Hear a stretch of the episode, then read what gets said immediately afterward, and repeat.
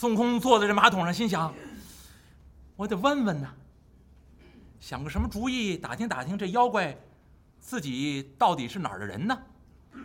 打听出他的洞府来，万一这妖怪跑了，我能找到他家去。孙悟空坐在这马桶上一琢磨，眼珠一转，计上心来。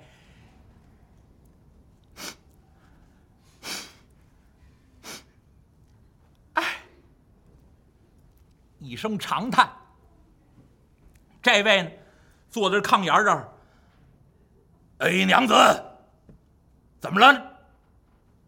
没带侧绸吗？我给你取去。你看这说书就讲理，说这种故事的时候呢，就不能说你没带手指啊，不能说了，就必须得说你没带侧绸吗？哎，人家说什么叫侧绸呢？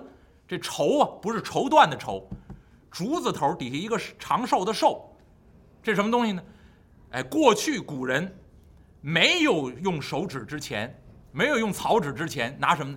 用侧绸，这是中国过去的习惯，也不见得中国过去习惯，大概印度古代也是如此。那那么没有造纸术发明之前，那人拿什么擦呢？对吧？虽然这是秽物啊，这是下三路的东西，但是呢，说到这儿这点小知识，那这叫侧绸。而且这侧绸呢，您要看的话呢，这个东西呢，拿什么打比方呢？这很难打比方，大二指宽。哎，竹子或者木头削成的一竹片儿，哎，这东西如果您要去医院呢，看病的时候那个压舌板啊，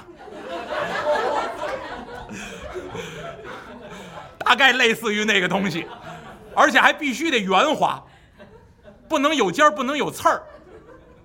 过去呢，据说有的这个儿媳妇儿表示孝敬公婆呀，给这公婆伺候这个做这个侧筹啊，自己亲自。削完了，刮完了以后，在脸上试。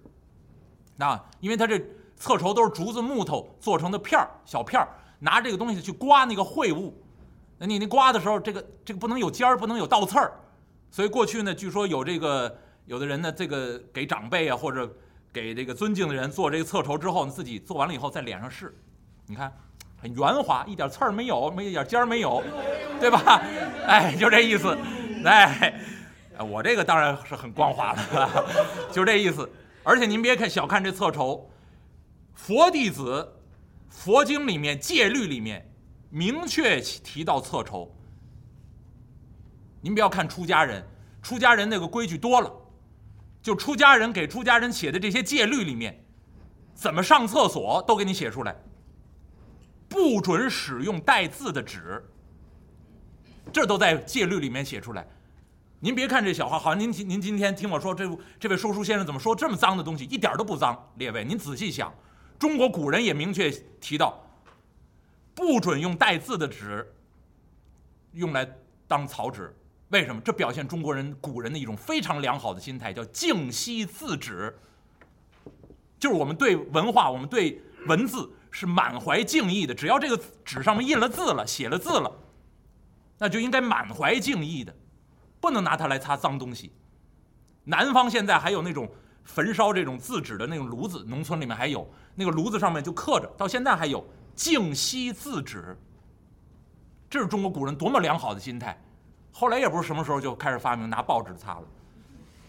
那，就是你就看到那个那个人心对于对于那个文字的那个敬意就没有了。而古人没有纸的时候怎么办呢？就用侧绸来刮。而且佛经里面就明确写，即使有纸了，也不能使用带字的纸。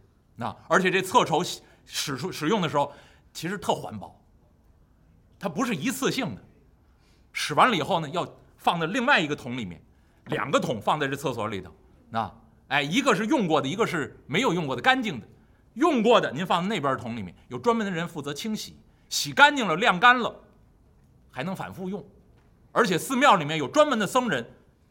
打扫这个厕所，您别看打扫厕所的僧人有很多都是高僧大德，寺庙里面那个那些那些故事啊，有很多您自己去看，有很多写这样的，那修行非常非常好的，那那佛学的造诣极好极好的大和尚，那大法师，但是呢，每天就为寺里面这些常住的师傅在厕所里面干嘛呢？刷这些厕绸，清洗厕绸，而且洗干净了、晾干净以后，每条在自己脸上试。为什么？就是你心里面想着别人，这是多好的心态。而且这上厕所，您别看，这多多漂亮的人，他也得上厕所。您看，古代多少美女，她都得涉及到这个。不要今天不说美女，今天说美男。那就我说到这儿，就想到这么一位美男。我是我，专业是学画画的。那那我很喜欢一位大画家，这位大画家呢是元朝人。姓倪，叫倪瓒。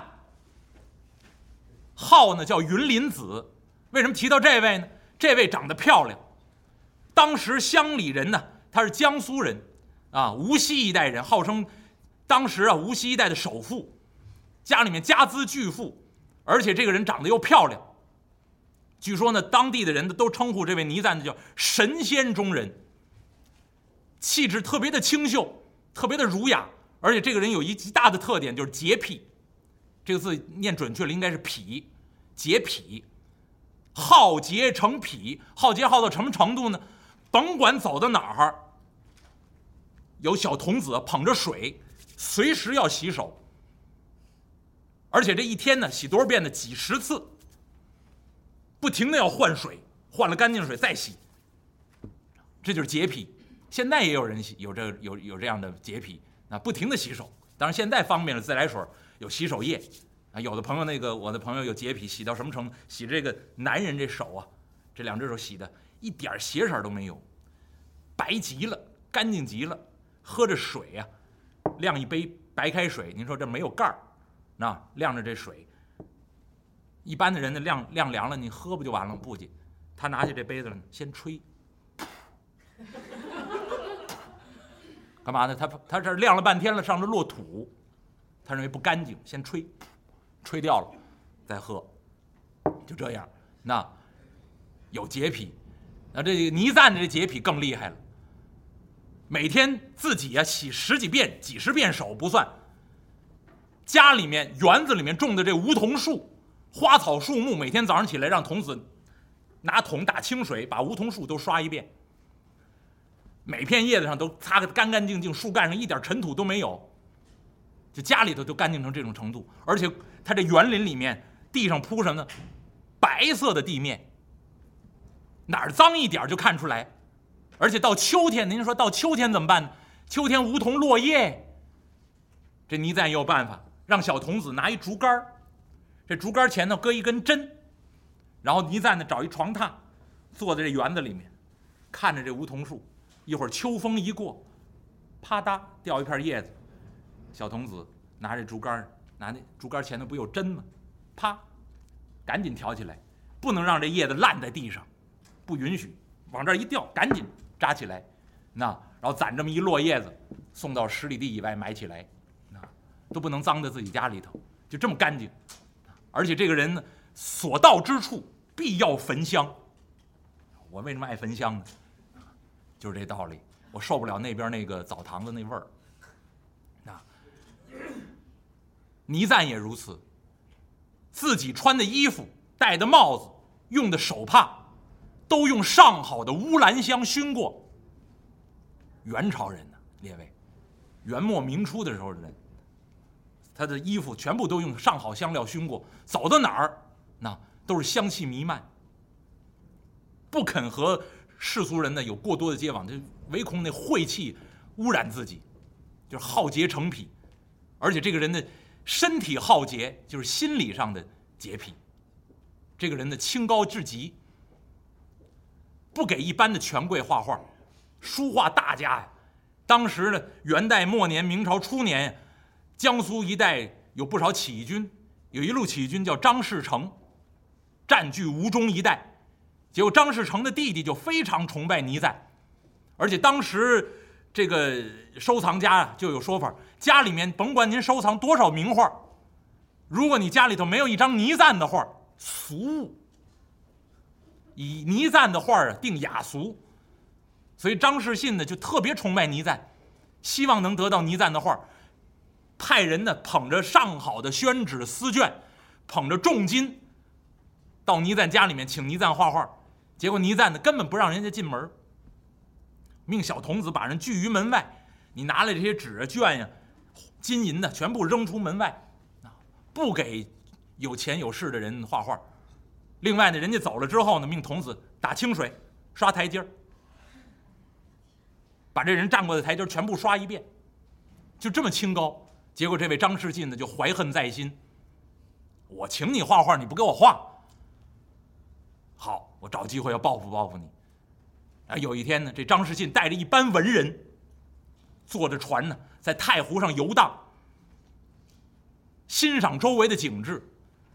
看着看着，突然呢，这张世信呢，站在船船头啊，看周围的太湖风光啊，突然之间就闻见一阵异香扑鼻。嗯，怎么这么好的香料？真香啊！旁边这些文人也闻见了，哎呦，好香啊！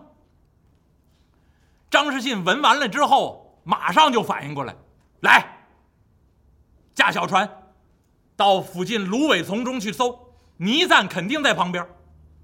除了倪瓒，没有人用这么好的香料，准是他在这儿呢。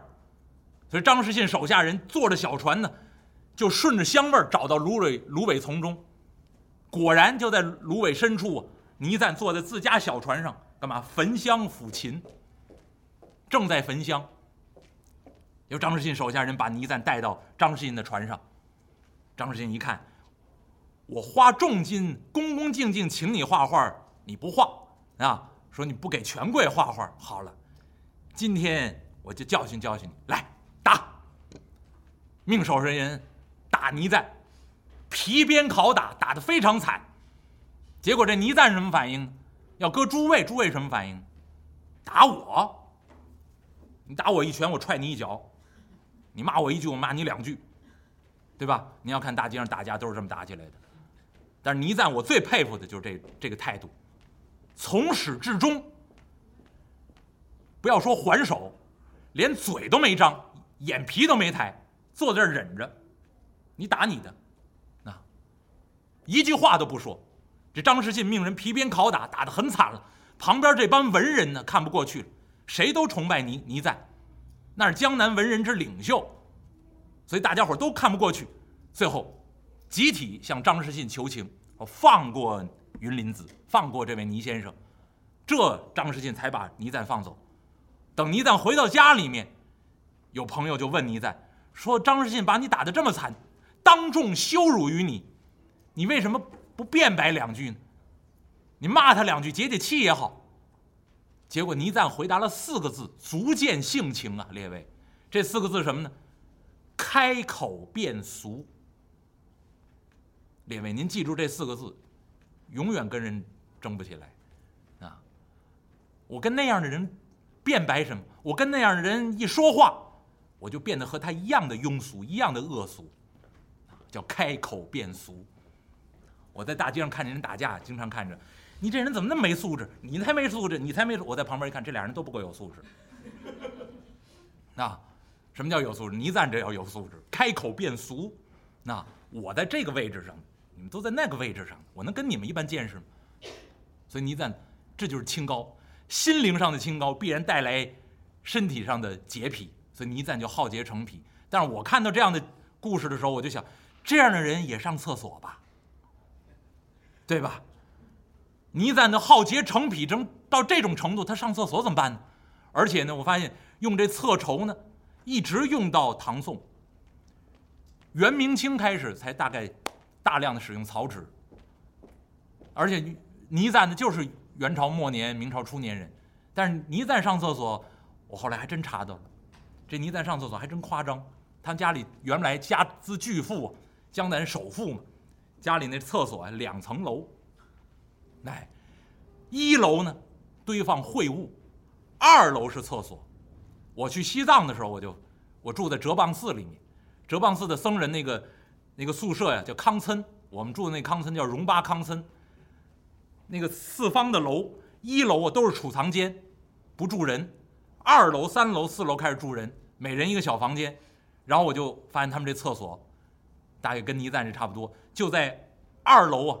拐角终年不见阳光的地方，那个小房间特别的黑，然后你摸着黑进去，一摸，有个软帘儿，你就知道这厕所到了。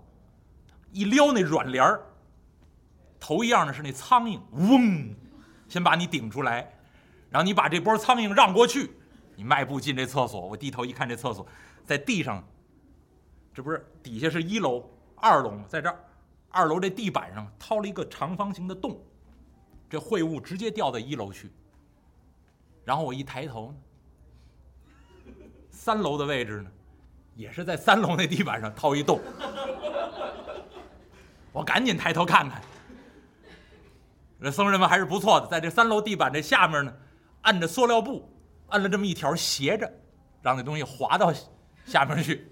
那就这样，但是离赞那厕所那个结构差不多，但是讲究可要讲究的多了，也是在二楼的地板上掏一长方形洞。在一楼这底下呢，这个屋子里里面搁什么？铺一层厚厚的檀香粉，檀香木锯成细面铺在一楼那房间里面，然后檀香粉上面呢铺一层细鹅绒。这秽物啊从上面掉下来，掉到鹅绒里头，那鹅绒轻啊，一翻就给盖住了。然后底下拿檀香粉再一衬，没有味道。就这样，还得赶紧的让童子把它清理出去，埋到四十里地以外，啊，就这么就这么浩劫成癖。当然了，今天说到厕筹了，给您多说两句关于厕所的故事，咱们就说到这儿了，啊啊，这就说书人能能扯啊，但是这里面有小知识，那您就知道过去用厕筹，尤其我说这书唐朝故事，虽然明代的小说写的是唐代故事，所以呢这。这位孙悟空坐在这马桶上，一声长叹。这位坐在床上一问：“娘子，敢莫没带侧筹吗？”绕回来了啊！我给您拿去。哎，不用。我呀，难过。女人呢？这有什么难过的？上个厕所你还难过？哎，不为这事儿难过。我问问你，咱们俩在一块儿多长时间了？三年了吗？不是？你看看，这日子我还能忘啊？咱们有结婚纪念日。哦，在一起三年了。你？知道我叫什么吗？他，嘿，娘子，今儿怎么了？你这是结婚三年，我能不知道你叫什么？乌斯藏高老庄，你姓高啊？你叫高翠兰，大名翠兰，小名卓玛吗？孙悟空一听，哎，是啊，你把我了解的清清楚楚啊，我是乌斯藏高老庄。我叫高翠兰，连小名你都知道。那我问问你，你哪儿的人？你姓什么叫什么呀？哎，娘子，我到这儿招赘来的时候，我可告诉岳父老大人了，我是福陵山的人士，福陵山云栈洞。我呀，姓朱，本名啊叫朱刚烈。孙悟空点点头，嗯，这货还挺老实，啊，不打自招，自己就把家乡住址说得清清楚楚。哦，你叫朱刚烈呀？瞧你这倒霉名字，